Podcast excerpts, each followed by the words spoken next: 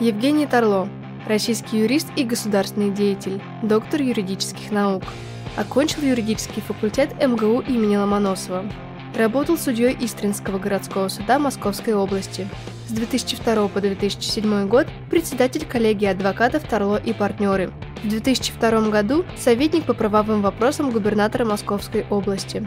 С 2007 по 2008 год председатель правления Ассоциации «Деловой совет Евразес». С 2007 по 2015 год представитель в Совете Федерации от Тамбовской области. С 2015 года президент Фонда «Правовое государство», вице-президент Федерального союза адвокатов России, президент Столыпинского клуба. Добрый день. Добрый день. Мы пришли вместе с Дождем и готовы к интервью. Хорошо. Пойдемте.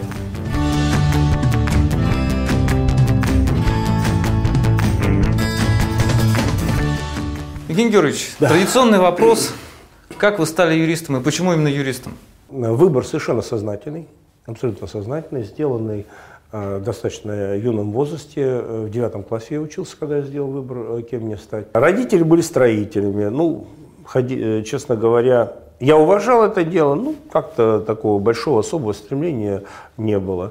Дед был э, юрист, адвокат, и хороший адвокат, и мне казалось, что здесь есть сочетание некого статуса уважаемого э, с наличием определенной свободы, возможностью зарабатывания денег, ну и продвижения. То есть как бы юридическое образование, ты можешь идти на государственную службу, расти в государственной службе здесь. В то же время ты можешь уйти в относительно частную жизнь, э, в адвокатуру и творчеством заниматься и так далее. Ну, такой примерно здравый, здравый, э, здравые рассуждения э, юноши меня подтолкнули к тому, чтобы стать юристом. Почему именно юрфак МГУ? С первого раза я не поступил. Э, в МГУ. Больше того, я два раза поступал. Первый раз я поступал в Ленинградский университет, и мне каждый раз не хватало полбалла. Аттестат у меня был 4,5 средний, э, и мне нужно было получать 3, 3, 4 экзамена, 3 пятерки. Я получал, значит, вот на французском четверку и иногда на сочинении. Но сочинение там и не узнаешь, что.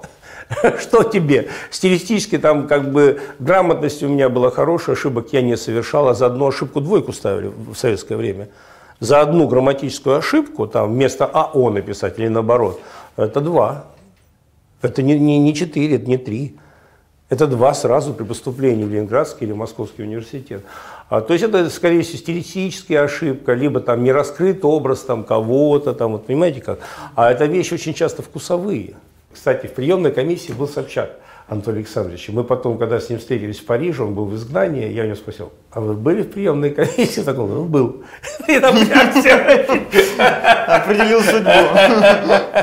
Ну, наверное, я был бы не самым плохим студентом Ленинградского университета, и, возможно, учился бы с Владимиром Владимировичем Путиным там и другими нынешними деятелями. Ну, вот так вот получилось, что я э, учился в Московском университете. Через год я поехал туда, секретарем комиссии был, я помню, покойный Ковалев Михаил.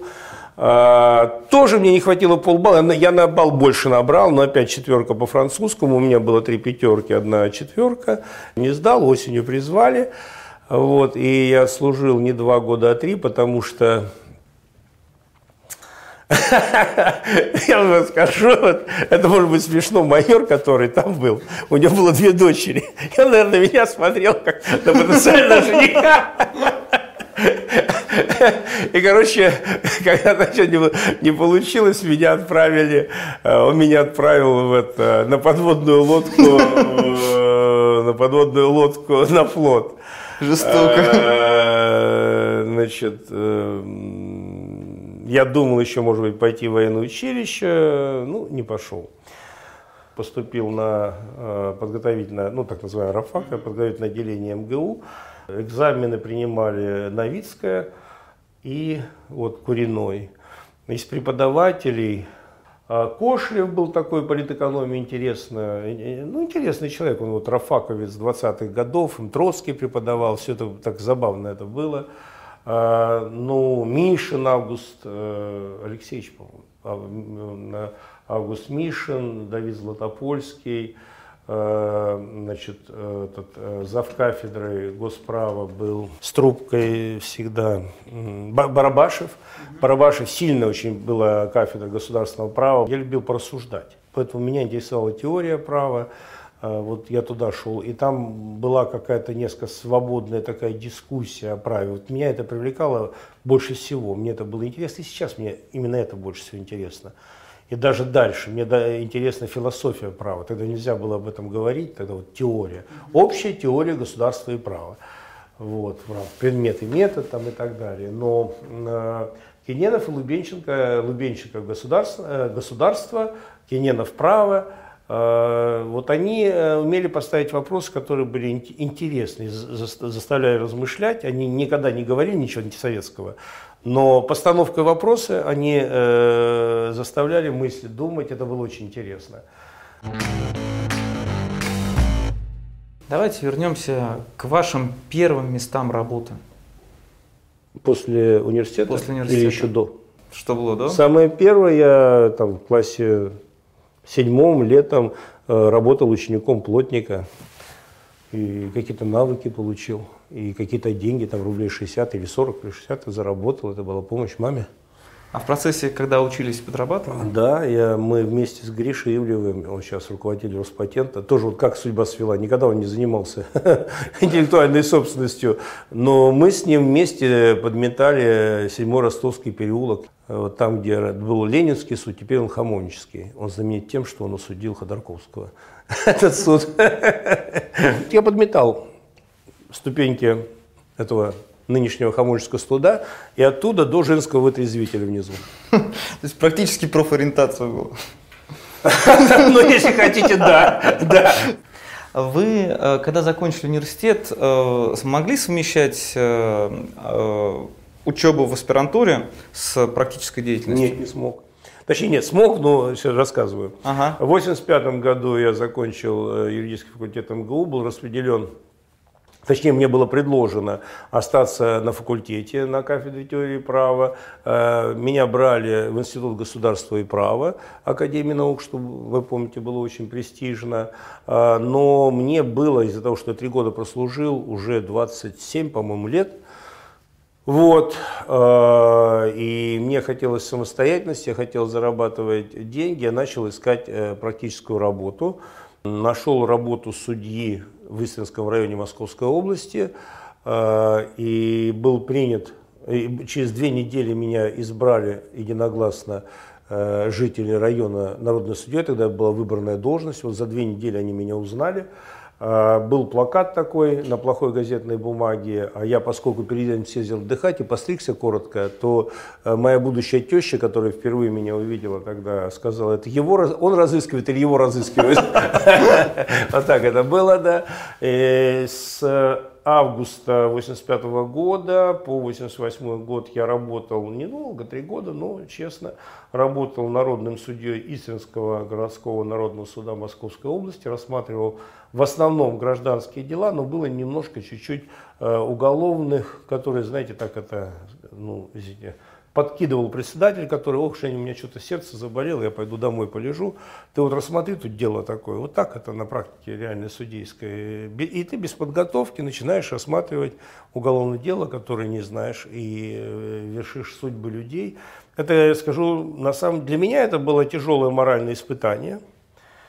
И я понял, что но это жизнь, так жизнь устроена. Я, я не, не воровал, не убивал, не, не, не, не брал взятки. Я пришел на работу, э, меня избрали, все. Я работал честно там, спал в суде, мне ничего не дали, ни квартиры. Даже общежития полгода не было. Я полгода спал э, в кодификации суда. Там раскладушка была. Вот, и я там э, ночевал. Там же я познакомился со своей будущей женой. Она тогда была стажером, потом стала адвокатом. Ну и когда она стала адвокатом, а адвокатом было тогда стать очень сложно, очень проблемно, э, я ушел из судьи, потому что это было запрещено. Жена адвокат, а муж судья, это было запрещено. Это нельзя было, вот это, ах, как так, а вдруг она предложит ему я не знаю, какую-то женскую услугу за то, что он вынесет в ее пользу решение. Вот, что было совершенно невозможно в то время или практически невозможно, но тем не менее. Вот, я в 1988 году тогда поступил э, в аспирантуру, а вот как раз ЦИП угу. госком изобретений.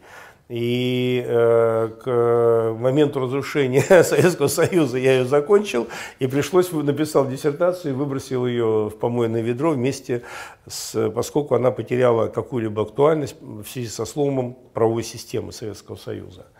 А параллельно с учебой в аспирантуре я начал подрабатывать э, юристом, частно практикующим, и там зарабатывал 20-30 рублей там, по каким-то делам, там что-то там носился, писал какие-то иски. 91 года более активно стало э, возникать там частное предпринимательство. Даже в 88 году уже кооператив был, я правовой кооператив сделал. А потом, то ли, по-моему, в 93 году, по-моему, в 93 по-моему, году я поступил в Московскую областную коллегию адвокатов. Сначала меня в Клин направили, ну, работал уже как адвокат, ну и так далее. Давайте поговорим о хобби. Вот да. э, что вам больше всего нравится? Хобби. Потому что вы человек разносторонний. Да, вы поете, да, вы да, готовите. Да. Значит, ну, если говорить, вот нравится, я люблю путешествовать. Вот, видите, у меня фотографии из моих путешествий. Это, это по Чуйскому тракту. Это Кашагач, это уже перед границей с Монголией. Вот это я на, на яхте. Это я на, Бал, на Байкале. Это плато Путарана.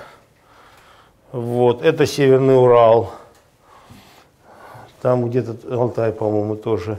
Ну, я люблю, если говорить, что э, любить, я люблю путешествовать. Причем люблю активно путешествовать, то есть э, пешком, либо с какими-то трудностями, там, на, на машине, сплав.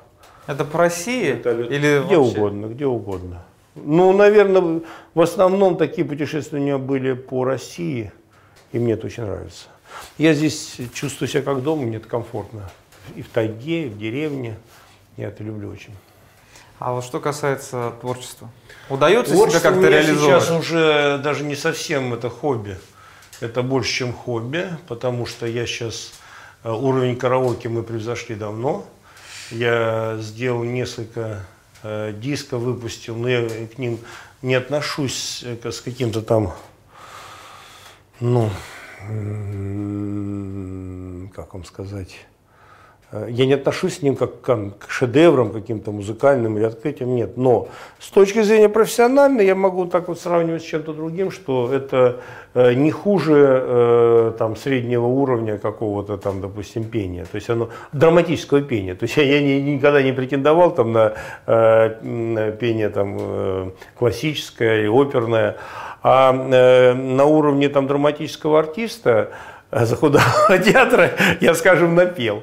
Но, знаете, был парадокс. Я в этом году поехал э, в Крым, заехал в Тавриду, это лагерь администрации президента для талантливых людей. Была смена музыкантов. Меня совершенно случайно останавливает какой-то парень на улице и говорит, о, это вы? Я говорю, я. А вы знаете, вот, а там смена музыканта. Вот сам музыкант играет там на нескольких инструментах, сочиняет что-то.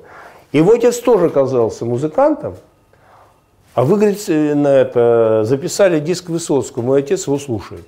Мне было это так странно и, приятно, честно говоря. А сейчас я работаю над э, другими и работаю достаточно профессионально.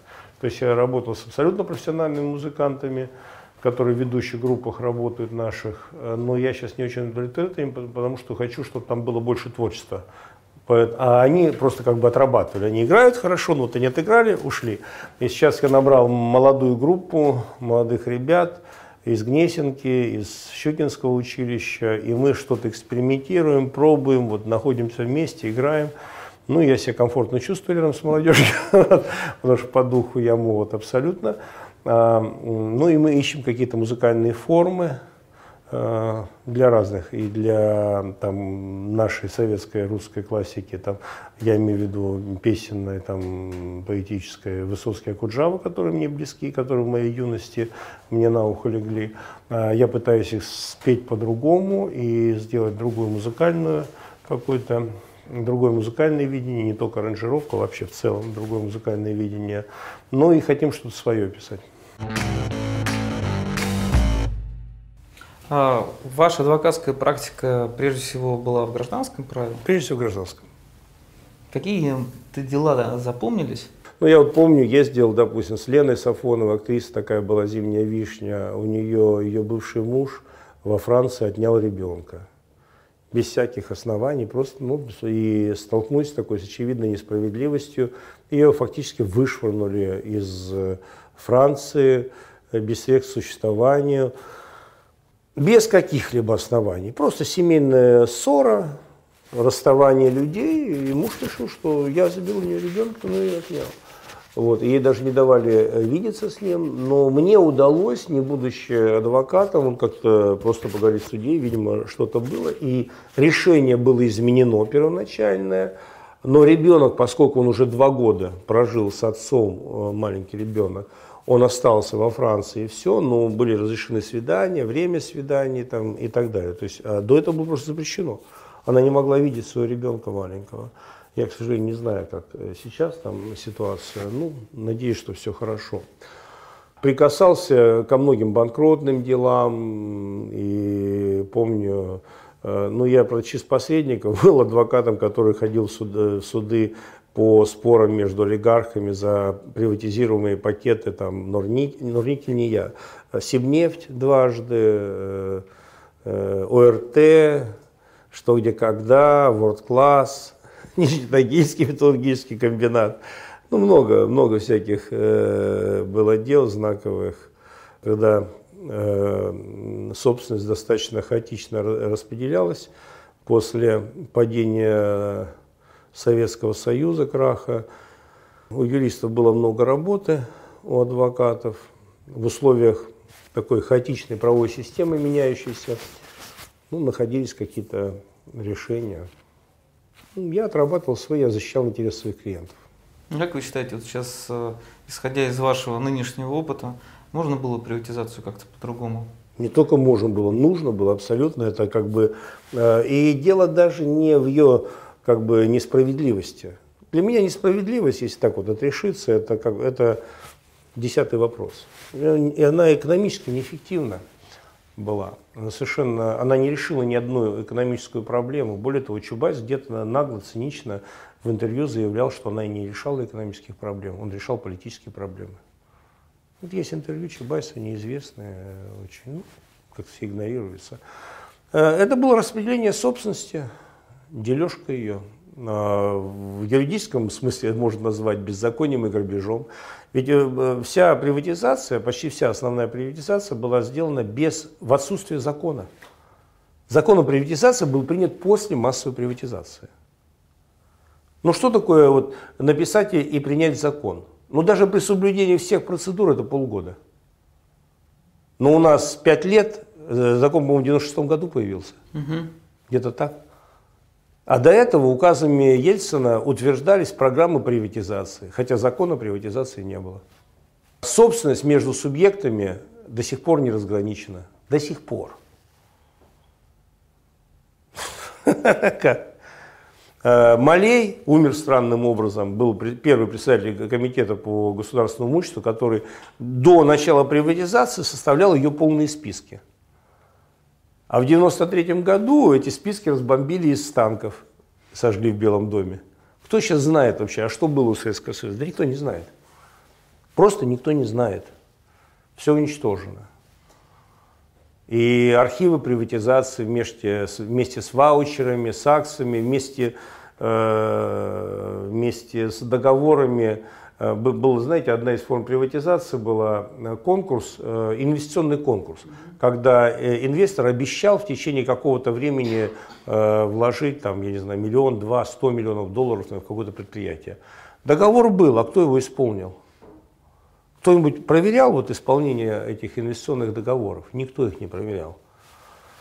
Собственность передавалась, дальше предприятие захватывалась или продавалась, или перепрофилировалась, либо просто работает по-прежнему, но только инвестиционные условия никто не исполнил.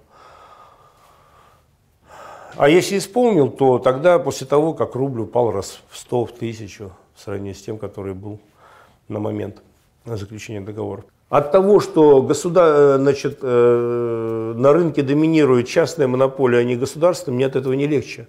Кстати, государственная монополия легче поддается значит, какому-то воздействию общественному, чем, чем частная. Частная монополия вообще ее, она, она проникает во все сферы. Это основа коррупции. А у нас на сегодня э, вся экономика принадлежит там нескольким десяткам людей. Вся экономика. И они определяют все законы. И это определяет и существо нашей политической системы, и правовой системы. И даже многие, многое конкретное законотворчество. Вы посмотрите, у нас вне критики, вне критики, вне досягаемости находятся э, три экономических категории э, вот этих. Это э, крупнейшие банки – которые сейчас поедают малые, потому что ну, не хватает корма, они сейчас малые съедают все, им уже не нужны. Так? То есть банкиры и финансовые спекулянты. Вторая категория э, – это э, не нефти, не, нефтяники, нефть, газ. И третья – это металлурги. Вот вы посмотрите, все в любом кризисе именно им оказывается помощь. Хотя во всей экономике единственная доходная часть – это только вот нефтяники, газовщики и металлурги. Ну, почему так? Ну, просто так устроено, потому что такой мировой рынок, потому что во время Советского Союза основные инвестиции были вложены в эти отрасли. Поэтому, поэтому они и доходные. А не потому, что там э, самый уважаемый, там, я с личным уважением отношусь, там, Михельсон или, или, или э, там, Олег Перов, или кто там, Федун, или или я не знаю кто, господи, даже Игорь Иванович Сечин, например, не от того, что они что-то гениальное сделали, но это было заложено еще до нас. И природные богатства Господом Богом, а, территории там, царями, а, добыча была налажена значит, советским политбюро, там, товарищем Байбаковым, например, там, госплан, который планировался. Ну, так же было заложено это. Да? Им досталось что-то. Сейчас это они обновили все, но не на базе развивались. И э, доходная часть э, экономики, она там формируется. Нет других инвестиционных денег, все инвестиционные деньги у них. А зачем они будут инвестировать в любую другую отрасль, если им не надо? Они у себя живут хорошо. Они либо инвестируют в свое собственное развитие, либо э, кладут деньги на депозит, даже уже не, не, э, не в коммерческий банк, а просто в центральный банк. Кладут в центральный банк деньги на депозит, получают проценты, зачем им работать? Им не надо. Вот это построена такая модель экономики. Под бла-бла-бла про человеческий капитал, про рынок, свободу рынка. Свобода рынка никакого отношения не имеет к олигархической системе экономики. И у нас доминируют не государственные предприятия, у нас просто э, за счет чего происходит условное увеличение, увеличение государственного сектора? За счет снижения э, мелких частников. У нас после увеличения э, социальных налогов – а значит, э, взносы в пенсионный фонд, соцстрах э, и медстрах – это налоги. Они, э, это неправда, когда нам говорят, что это взносы. Взнос – это то, что я плачу за себя, это взнос. А если это принудительное изъятие моего имущества государству, и налоговая инспекция этим занимается, то это не взнос, а налог. Вот самые тяжелые это социальные налоги, они самые тяжелые для предпринимателей. И они тем больше, поскольку они от фонда оплаты труда, чем больше у вас используется работников. А где больше используется работников? В интеллектуальной сфере. Поэтому э, что государство в первую очередь давит? Сферу э, там, где высокая добавленная стоимость. Она давит э, НДСом и давит социальными налогами. А там, где э, малая добавленная э, стоимость, это добыча угля, нефти, газа, там, там все нормально. Право может повлиять на эту ситуацию? А, ну, без э, права нельзя повлиять никак, только путем создания соответствующих законов, но это невозможно без неких политических реформ. Лучший фильм в истории человечества – по вашему мнению? Ну, в советское время учили, что это броненосец Потемкин. Учили, сказали так. Да, это безусловно классика, наверное. Сейчас очень мало смотрю кино, но, наверное, буду больше. Вчера пошел на премьеру какого-то фильма, это было ужасно. Я выдержал 15 минут, больше никак не смог. Не ваш, это было формат другой, что? Ну, Просто скучно. Скучно. Это примитивный сюжет, примитивная игра, примитивные вот эти вот эмоции этих вот э, женщин, которые себе могут все позволить, а могут не позволить, а я вот хочу, а я не хочу, а я это так, а пойдем какой-то, господи, что там, ну вообще ничего интересного Ну, не понятно. было. Я думаю, что сейчас кино находится в глубо- глу- глубоком кризисе, не только в России. Это отдельная тема, большая, сложная. И Ну, хорошо, тогда позиция, остановимся на вашем Я варианте. люблю эксклюзив, я люблю отдельное, точное, я люблю все натуральное. Я ненавижу глобализацию, я ненавижу э, фильмы, которые нравятся всем. Этого не должно быть. Три качества, которые необходимы именно судебному юристу. Нужно знать системно, э, знать и разбираться в, основах права. Вот я говорю, сначала основы, фундамент права вообще, право, государство, теория государства и права, история политических учений, философия права. Вот фундамент сначала понять. Потом нужно понять принципы права вообще, право вообще. Потом нужно понять э, принципы отраслей права, судебной системы, судопроизводства и так далее. Потом нужно достаточно неплохо разбираться э, в нормах права. Я очень скептически отношусь тем, кто много наизусть знает. Я уважаю тех, кто знает фундаментальные вещи, но может быстро сориентироваться, используя всегда, используя контрольные экземпляры э, нормативного акта и хорошо понимая, что происходит вообще в жизни. Мгм. Это первое качество. Я- Второе. о, это мне почему-то опять сейчас пришло интеллект, ну, может, на первое место, наверное. Э, Вообще общая развитость, культура, интеллект, вот такое все вместе э, некоторое. А третье качество – это выдержка, выдержка, умение э, добиваться своей цели, э, строить грамотно свою позицию, не, не цепляться за мелочи, видеть главное. Мгм. Хорошо. И у нас последний вопрос. Три вещи в российском праве, которые вы бы изменили, если бы у вас была такая Ну, возможность. если вещи начал бы с Конституции, я бы Конституцию су- существенно изменил. Конечно, систему государственных органов нужно посмотреть более четко. Она, Много э, это ведь говорит. достаточно конкретная вещь. И, и нужно либо убрать ее из Конституции вообще, систему государственных органов, в отдельный конституционный закон, э, либо э, переписать э, в соответствии со существующими реалиями и в соответствии с потребностями общества. Но на сегодня потребности общества и та система органов, высших органов государственной власти, которая нужна, она еще не, не политически, не юридически не проработана. Поэтому сегодня сказать, а как нужно, или там наспех написать на коленке, как некоторые наши выдающиеся выпускники юридического факультета МГУ могли сделать, написать на, на коленке проект Конституции, то я думаю, это неправильно. Должна быть широкая общественная дискуссия, профессиональная дискуссия. После этого э, можно будет что-то делать. Причем во главе должны быть не юристы, а во главе должны быть политики, экономисты. То есть вот, вот здесь нужно поговорить, а юристы все-таки оформляют чужую волю. Второе, то, за что меня будут ругать, там это концептуально, я считаю, что колоссальная безграмотная ошибка, когда и безграмотная, и политически э, у нас есть абсолютно 15 по-моему, статья, там 4 что ли, пункт, когда э, записали так- в такой очень э, сомнительной формулировке, например, общий такой вот термин, общепринятые нормы международного права. А что такое общепринятые нормы международного права? Кто это может сказать? Это непонятная норма. Если норма, то она должна быть принята. Если, это, если она не принята, это не норма. А мы записали возможность использования нашей правовой системы неизвестных нам норм. Это, это противоречит самой Конституции. Не может, э, нельзя применять не, э, не, неписанную норму. А получается, мы обязываем все население нашей страны исполнять нормы, которых мы не знаем. А, в праве еще, Ещё- ещё больше. я бы очень серьезно изменил, э, я бы э, в коалиционных коллегиях судей э, большинство отдал представителям общественности.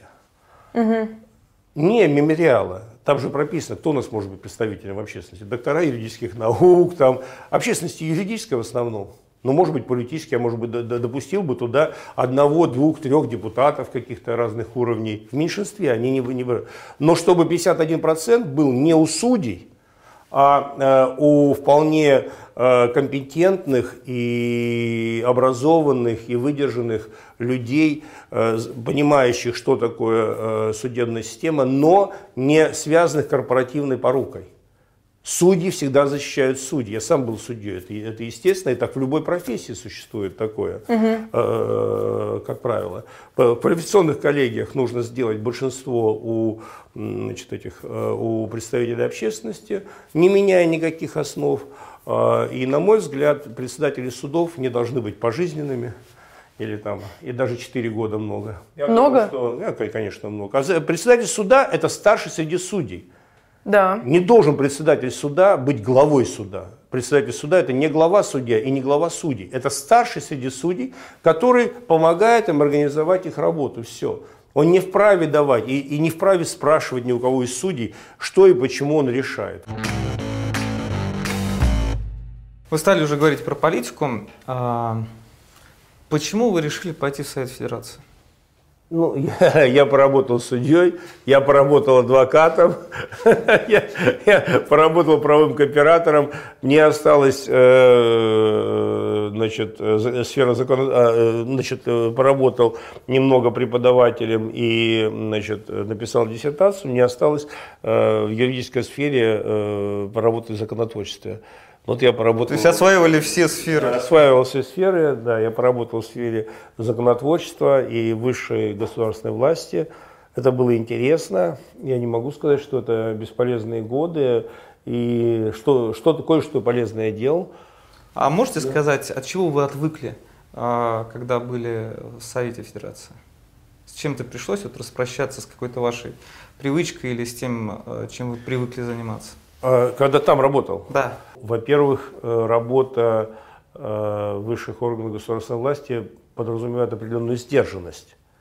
То есть здесь нельзя эмоционально реагировать, быстро эмоционально реагировать на любые реакции людей. То есть если вот в нашем общении мы можем там спылить, друг другу что-то наговорить, то депутаты или сенаторы должны быть сдержанными и, как бы, скажем, даже оскорбления проглатывать адвокаты любят долго выступать. Видите, даже я вот вас сколько говорю. Да, и, и можем много э, говорить. Э, ну, кто-то интересно говорит, кто-то просто нам красоты какие-то.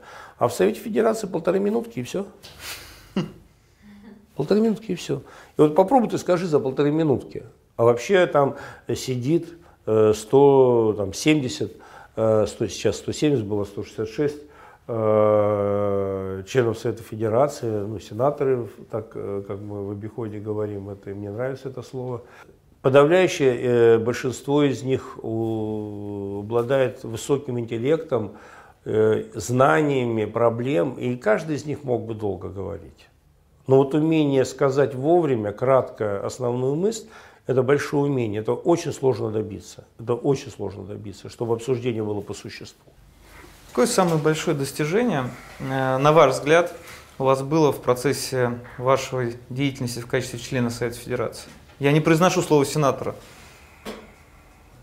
Я был в Тамбовской области, регион, от которого я был в Совете Федерации, и мне сказали, что в аптеках там пропали какие-то лекарства определенные. Я говорю, а почему что? Как вот покупают наркоманы?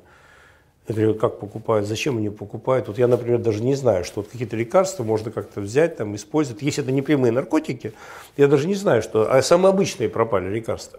Оказывается, их там как-то там в ложке нужно там это что-то сделать, и при каком-то количестве они дают наркотический эффект. Я говорю, откуда это знают люди-то вообще? Почему массово скупают? Как нет? Вы берете, в интернет нажимаете, там полная инструкция. Я говорю, ну-ка покажи. Нажимают компьютер, мне показывают, ну, буквально мгновенно поисковик находит сайт, на котором, на котором была подробнейшая, тщательно расписанная инструкция, где-то на 5-6 листах, с демонстрацией, со схемами, то есть не то, что кто-то вот там набросал, а сделанная профессионально. Инструкция, как из обычного лекарства приготовить наркотик. С фотографией шприца, там всего, ложки, вот, э, лампадки, там все, все такое. А я говорю, а сколько просмотров? Нам посмотрели. За месяц миллион шестьсот тысяч просмотров. Я говорю, да что ж это такое? Я говорю, у нас получается, что интернет у нас готовит наркоманов, тем более, кто прежде всего в интернете сидит? Ну, подростки, школьники, им это интересно. Если у взрослого человека есть сдерживающий фактор какой-то, то подросток беззащитен, ему интересно просто попробовать. Он жизнь познает, ему интересно попробовать. А здесь вот интернет. Интернет это почти как телевизор. Там сказали, значит, так вот нужно попробовать.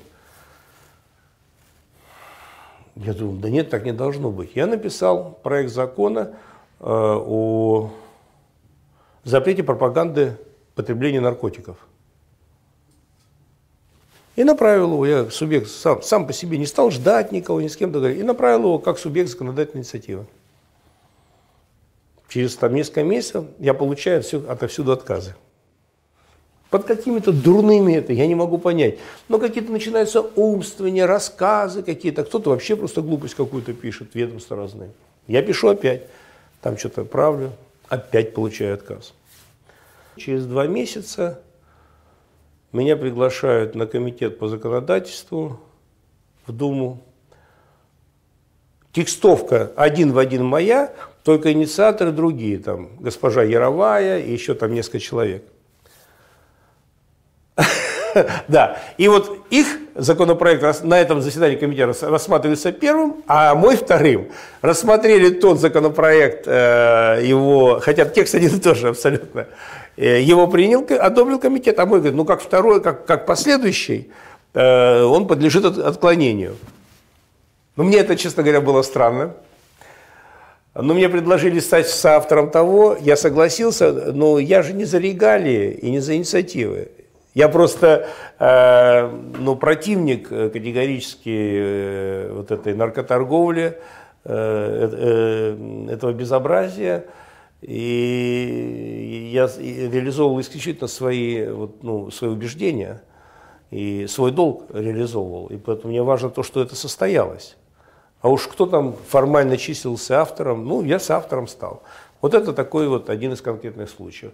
Много других случаев есть. Э, одна вещь, которая, ну, сказать, горжусь неправильно, но я так отмечаю, когда, по-моему, 2011 год э, принимался закон Э, о замене единого социального налога 15% на взносы э, в фонды в размере 36%, я голосовал против. Я был один с этим террором. Я проголосовал против. Не, никто меня не ругал, даже никто не сказал ничего. Но я вижу последствия этого закона. Я считаю, что ликвидация э, нескольких миллионов предприятий, никто не знает точно сколько. Почему? Потому что налоговые вам скажут, там мы пустышки ликвидировали. Да и пустышки тоже ликвидировали. Ну, во-первых, пустышки можно ликвидировать в любое время, никто не мешает. Да? Потом, ну что, ну, ну числится есть предприятие. Потенциально люди хотели работать. Ну, ну пусть, пусть работают. Ушли люди из бизнеса, не идут сейчас малый бизнес. А как вы считаете, сейчас сложнее ну, бизнес вести, чем в 90-е? Намного. Ну, бизнес в 90-е годы был откровенный криминал. Просто к вам вот могли ворваться в офис – Бандиты, просто бандиты. Просто отнять что угодно, заставить деньги давать э, и так далее. И это было массовым явлением. Э, хотя меня, например, Бог миловал. Да? Э, но я и не занимался таким вот там прямым бизнесом, только адвокатура. Ну, были и трупы адвокатов. Сейчас бизнес вести, пожалуй, ну, я бы сказал, что общая обстановка сложнее стала общая обстановка стала сложнее, нет подъема в экономике, нет жажды деятельности. Все зарегулировано и абсолютное господство э, силовиков и чиновников. Абсолютное господство во всем. Э, помощи ниоткуда не дождешься. А вообще, когда мне э, в условиях либеральной рыночной экономики говорят о поддержке какого-то вида бизнеса, и для этого еще министерство организует – как у нас, госкорпорация по поддержке малого бизнеса. Что за бред? Ну, что за бред вообще? Госкорпорация, для, то есть министерство, вот Браверману нужно министерство для поддержки малого бизнеса. Зачем? А зачем нам министерство такое? Например, малый бизнес, он вот такой вот, ну малый бизнес, ну и распределять хотя бы через регионы. Ну нельзя так делать, нельзя все централизовать. Предпринимательской активности в 90-е годы было намного больше, намного больше. Криминальная составляющая была выше, безусловной опасности, но э, миллионы э, людей, молодых людей бросались в бизнес. Сейчас я не вижу, сейчас нет желающих в бизнесе заниматься. Невозможно найти человека, который хочет стать директором. Я уж не говорю основать предприятие. Это стало очень сложно. Все хотят идти в госкорпорацию, «Газпром», чиновник, милиционер, в крайнем случае работник пенсионного фонда. Это уж если никуда не удалось. В 1988 году все хотели быть учредителями и директорами. Все. Вот даже человек, у которого никаких способностей нет, он все равно. Это тоже как бы неправильно, но э, вот эта предпринимательская активность была очень высока. А сейчас предпринимательская активность чрезвычайно низка. Чрезвычайно низка. Люди боятся. Это неправильно. Значит, что-то неправильно в макроэкономических условиях. Нам эти макроэкономические условия поправляли, поправляли, поправляли до, тех, до, до такой степени, что люди перестали заниматься бизнесом. Я сейчас еще и фермер, у меня ферма есть, но я могу сказать, там, что э, невозможно работать, просто невозможно. Я ездил, смотрел, как в Германии организовано и как у нас, невозможно. Это нельзя сравнивать. Парадокс еще знаете в чем? На селе сейчас э, избыток людей не недостаток, а избыток. Люди лишние в селе. Поэтому они уезжают. Сейчас люди из деревни едут на, этих, на газельках, едут в город охранниками работать. Либо спиваются. Работы нет. Доярками никто не хочет работать. Не буду сейчас уже работать вручную доярками. Я не могу себе на ферму доярку найти. Они либо деградировали, либо уехали в город, занимаются чем-то еще. То есть перспектива только э, замена роботами, это происходит во всем мире, э, либо такое, либо такое высоко автоматизированное производство, там карусельные доилки и так далее. Это, это допустим, в молочном производстве. Но нужны миллиардные вложения, миллиарды долларов, если сделать массово по стране. И основное все-таки должно быть не э, комплексы на тысячу голов, а, допустим, в Германии основа сельского хозяйства молочного – это фермы на 100-140 голов, которые обслуживает одна семья. Одна. С привлечением там двух, трех, четырех работников. Но с э, роботом доильной, с, с, с комплексом по сжиганию навоза, ну, все это вместе. При лизинге при лизинге под 0% э, и с э, компенсацией государством до 40%. А нам рассказывают про рынок, про то, что не надо сельскому хозяйству помогать. Понимаете, это вранье все. В цивилизованных странах помогают сельскому хозяйству и фермерам, мелкому бизнесу. И нет там процентов 12-15. Два с половиной максимум. Не сможете вы, нет рентабельности такой в сельском хозяйстве чтобы оплатить 15-20, а у нас в реальности 24% до 30% доходит. Нет такой рентабельности. Ну, кроме зернового хозяйства, и то в узком сегменте, там, где они гарантированы. Потому что парадокс еще в сельском хозяйстве то, что э, чем выше производство, тем ниже цены. Чем ниже цены, тем выше убытки. Поэтому это такая сложная отрасль. Э, и все очень-очень должно регулироваться государством.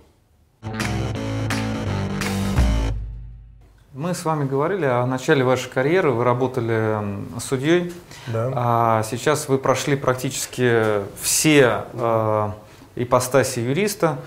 А если бы вдруг вам предложили или так сложились обстоятельства, что вы стали членом Верховного суда, вот вы бы хотели, чтобы так ваша карьера сделала такой зигзаг? Нет, не хочу. Я очень удовлетворен нынешним своим положением. А, а, статус судьи накладывает очень много ограничений. Ну, очень много. И для того, чтобы работать судьей, нужно не только иметь там великолепные профессиональные знания, безупречную репутацию, навыки работы, определенный склад э, психики, устойчивой психики, э, не подвержены там, эмоциональным колебаниям или каким-то еще. Но и это э, статус, который налагает э, такое серьезное, серьезное ограничение в личном поведении, э, в своих занятиях. Я, честно говоря, человек увлекающийся, я сейчас предпочел бы э, заниматься творчеством, творчеством и бизнесом. То есть, несмотря на то, что я считаю по-прежнему э, э, судейскую карьеру высшей, э, высшей степени эм, такой важной для профессиональной карьеры любого юриста. Это, наверное, высшее достижение. И тем более члена Верховного суда или Конституционного суда, как юриста. Это вершина карьеры любого юриста. Но для себя, наверное, я уже это не, не хотел бы. Как бы, ну, на низовой должности я поработал, я понимаю смысл судейской работы, я знаю, что это такое, с, с уважением отношусь э, к судьям, ко всем, э, но для себя э, уже нет. Вот такой вопрос. А как считаете, что стоит на первом месте первично, право или экономика? Это вза взаимодополняющие и взаимодействующие величины, величины но я в, какой-то степени марксист материалист все-таки э, в определенной степени, хотя не Маркс это решил, это до, него гораздо больше. Я думаю, что все-таки э, экономический базис э, определяет настройку. Мы можем прыгнуть как угодно, написать самые демократичные, самые фантастические там, правовые нормы, но они увязнут в реальной экономической среде в том уровне базиса, когда экономика это не только конкретный завод, это еще и люди, это навыки, это управление, это логистика. А, поэтому вот в таком смысле экономика так, только более широко, широко понимаемая, не как там конкретный завод или конкретное, конкретное министерство. Оно, оно определяет содержание э, права, а через право происходит воздействие на экономику, и через право может добиваться развития и улучшения нашей экономики. Без права это невозможно. Вот что вы могли бы посоветовать молодым юристам, которые только планируют свой путь в карьере? Что... Ну, ну, во-первых, определиться, э, это юридическая профессия, это их или не их. Если не их, уходить сразу. Вот это первое, что я посоветовал. Если, вот человек не, если человеку не интересно читать законы, Неинтересно читать там уголовные или гражданские дела, решения Верховного суда, постановления пленума. Если ему не интересна э, эта проблематика, нужно немедленно уходить из профессии. Это первое, что я посоветовал бы. И тогда бы мы э, естественным путем избавились от тех сотен тысяч неудовлетворенных людей, которые заканчивают эти десятки, сотни э, новообразованных э, вузов, которые не реализовались, и готовят полуюристов, полубездельников, полу, не знаю, каких-то малограмотных людей. Это первое, что бы я посоветовал.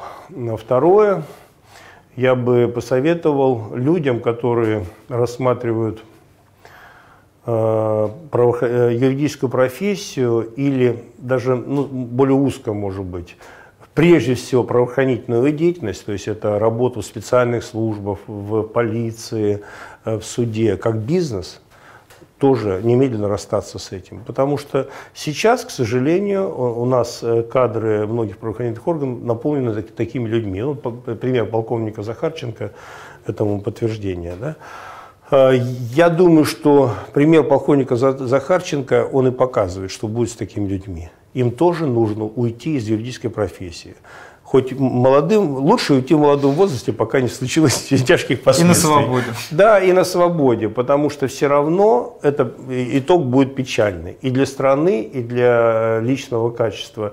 И никакие миллиарды э, не принесут удовлетворения. Удовлетворение приносит те копейки, рубли, которые вы заработаете честным трудом путем своих там научных публикаций, ли, чтения лекций э, или там получения зарплаты в кассе полиции или работы фермером или, или, или, я не знаю, там, даже зарабатывая законным образом, там, хоть криптовалюта, хоть изобретательство, что угодно, обслуживая клиентов, но эти деньги дано, э, приносят радость.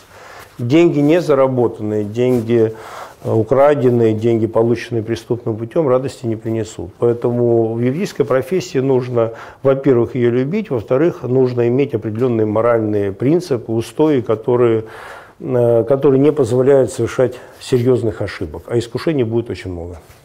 Евгений спасибо за интервью. А, мы дарим наши подарки. Это книги про Китай. Так что Спасибо. Изучайте. Я надеюсь, мне кажется, что это мне точно пригодится. А я вам свою маленькую книжку. Спасибо. Пожалуйста. Отлично. Но цветную. Хорошо. И веселую. Спасибо. Коллеги, подписывайтесь на наш канал и помните, что юристы тоже люди.